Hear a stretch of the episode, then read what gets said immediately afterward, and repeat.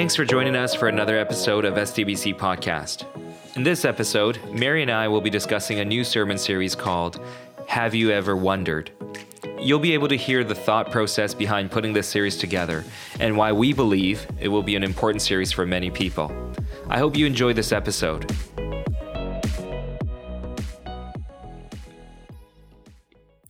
Thank you for joining us for another episode of our SDBC podcast. Today, Paul and I are just going to discuss the new sermon series. You may have heard about it this week on social media or uh, different platforms, but it, we're very excited about this new sermon series and everything that it will entail and the conversations it will start. And we're getting very excited um, for this to start very soon.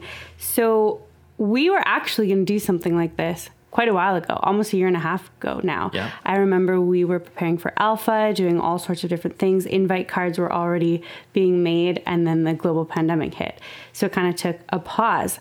So yeah, but now it's happening and it's very exciting. yeah, I mean, we had to postpone it because uh, we we didn't have a title for the series yet that time, mm-hmm. but it was going to be something to do with skeptics, kind of a series where people who have objections to the Bible and its claims can explore those questions with us. And we were going to ask our congregation to invite your friends, neighbors, family members who don't believe in Jesus yet, and yet they have some questions. They might be interested in having this um, discussion together. Mm-hmm. So we thought about doing a five week series um, doing various topics. And then also at the end of the series, we would have a Q&A session, maybe in the chapel. Um, and we were going to ask, hey, bring your friends and come to that Q&A session afterwards as well. And we'd love to follow up with um, what you thought about the series and continue the relationship and conversation.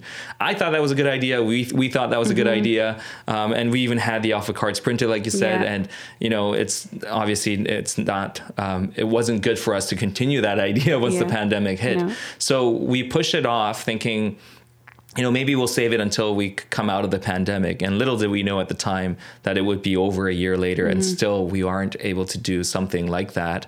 So we decided, you know, maybe because of the pandemic, people have more questions than ever before.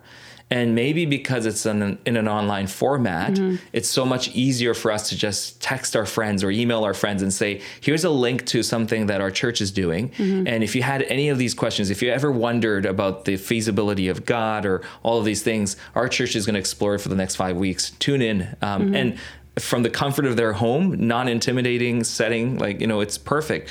Um, you could just tune in and hear, mm, I did have a question about why is God so good? And at the very same time, there's so much evil in the world. If He's in control, mm-hmm. shouldn't there be no suffering, no evil? So I think this is actually a perfect timing for this. So I'm starting to become very excited about this series. Mm-hmm.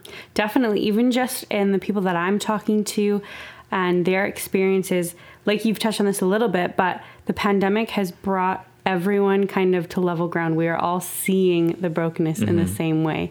And I definitely think that this series is going to be hitting home maybe even more than it would have before because of the fact that we're all kind of suffering together through this. Yeah. So the series starts next week, so May 23rd, and it's going to be a five week series, and we're going to cover the following topics. First week, we're going to do Is God a valid idea in this scientific age? Hasn't science and secularism disproved the existence of God? So, classic question if mm-hmm. you're objecting um, the feasibility of God itself. And the second week, on May 30th, we'll be covering Isn't the Bible antiquated and no longer relevant? How can we take seriously the claims of such an outdated book? And week three, we'll be doing If God is good, why is there so much evil in this world? And week four, if God is loving and all powerful, why do we experience suffering like this pandemic? Um, hopefully, that's a very relevant topic for us now. Mm-hmm. And then the last week, we'll end with how can you say that Jesus is the only way and the only truth? Isn't that highly intolerant?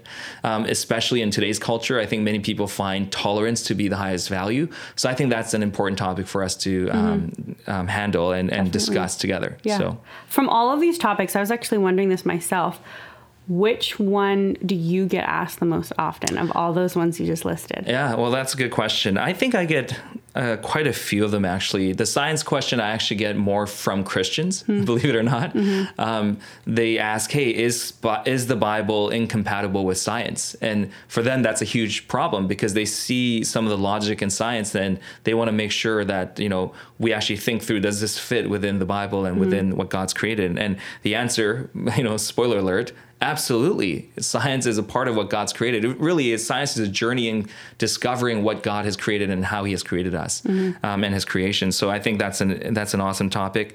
Um, Pastor Jordan's actually going to uh, kick off our series next week with this topic. So I'm super excited yeah. about this. Um, I also do get a lot about the suffering right now, mm-hmm. like especially right now. And because our world loves justice, I get that one a lot too. Mm-hmm. So really, um, these are all questions that we get quite a lot. The exclusivity claim, I don't really get it in the form of a question, but more in the form of an attack, mm. right? Yeah. Hey, isn't it really bigoted for you to say you're the only way? Mm-hmm. Uh, shouldn't we now say every way leads to whatever you want? Um, the problem with me for that is logically, not every way can lead to truth. Um, if your way leads to truth, that means Christianity is clearly not truth because Christianity says Jesus is the only truth. Mm-hmm. So it's really illogical to believe Christianity and another religion or another philosophy can be true at the same time. I think that's a little bit of a cop out answer to please everyone and not get into arguments with people, which mm-hmm. I understand is difficult and awkward. But if you're really thinking it through, I think we all agree that some some things are just objectively true and some things just aren't. And um, we're on a journey of exploring that as a church, as a people, as a nation, and hopefully people tune into this conversation. Mm-hmm.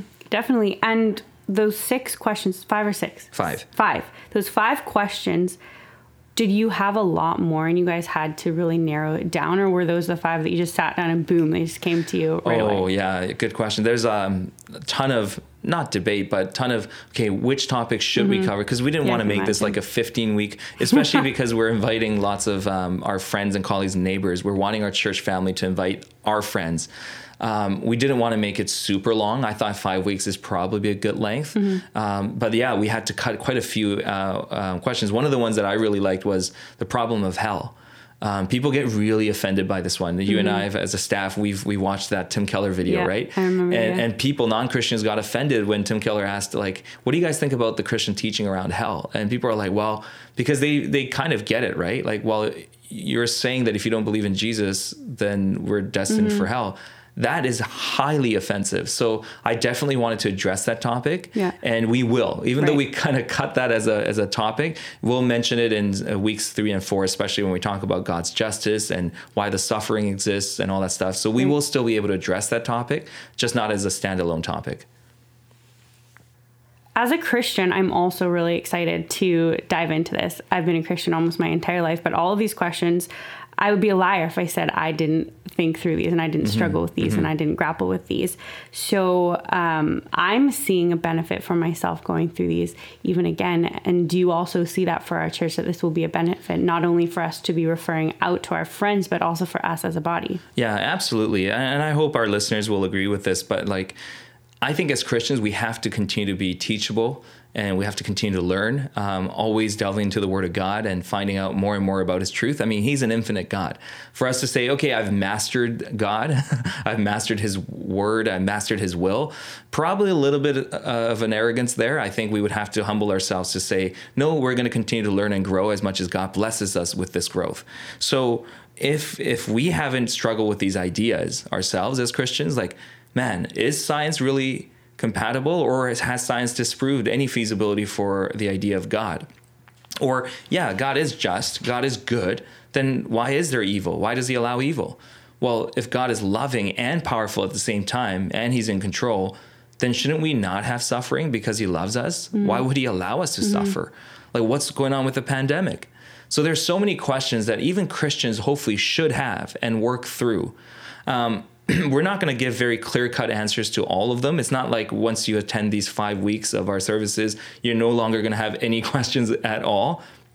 But we want to have a conversation, mm-hmm. an authentic, honest, and humble conversation about what are some struggles when we uh, read the Bible. Yeah. Um, and I think I, I, don't think we have to be afraid to ask tough questions because I believe God wants us to engage with Him in this rather than walk away and saying, you know what, if I start answering too many questions, if I start having these doubts, then maybe it's not going to be good for my faith. Mm-hmm. Um, I don't think you have to be that afraid.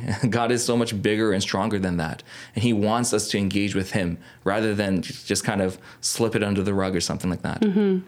And another thing I heard that we were also having some different variety guest speakers here. Are we allowed to Yeah. talk about who those Oh, yeah. are going to be? Any spoilers? Yeah, no, no, I think that would be great. So, like I said, Pastor Jordan starting off the first one. Mm-hmm. Yeah. And the second one will be actually Pastor Jeremy Johnson from Village Church. He's an executive pastor at Village. Uh, many of us in our church family know him because he used to be our worship arts pastor. Um, and he's also my brother in law. So, there's a little bit of a Mm-hmm. Connection. familiarity there. Um, but um, he's a great speaker. He actually um, studied Old Testament theology and he did a lot of work on Old, Old Testament, Hebrew, and all that stuff. He's continuing his second master's degree right now, actually at Regent.